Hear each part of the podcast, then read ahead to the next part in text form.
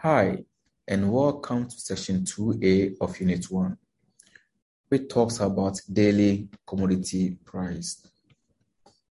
At the end of the section, we expect you to be able to draw intervals on a given real number line. Now, in the year 2020, we chanced on a newsletter reporting on the progression of crude oil from 2018 to date. The data reported used the year 2018 as the base year to help them compare how oil price changes over time. In 2018, the price of fuel was 4.8 cedis. In 2019, there was a drop of 1 cedi relative to 2018. In 2020, the fuel price was 5.8, which is also an increase by 1 cedi relative to 2018. Similar observations were made in 2021 and 2022. These units of value are examples of intervals. And it's important when finding a relation between two quantities. Now, these quantities can be represented geometrically by a straight line.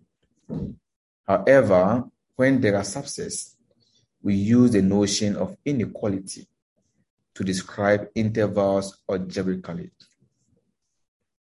For example,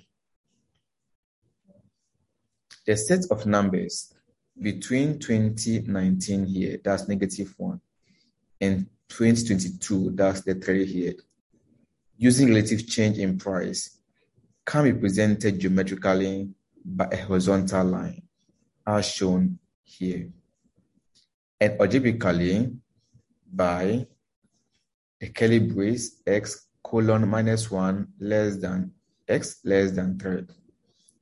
This expression is read as the set of x such that x lies between minus 1 and 3. The word between is very key over here. By saying so, we mean that minus 1 and 3 are not included in the interval. This is why we denote on the graph with a circle, an open circle.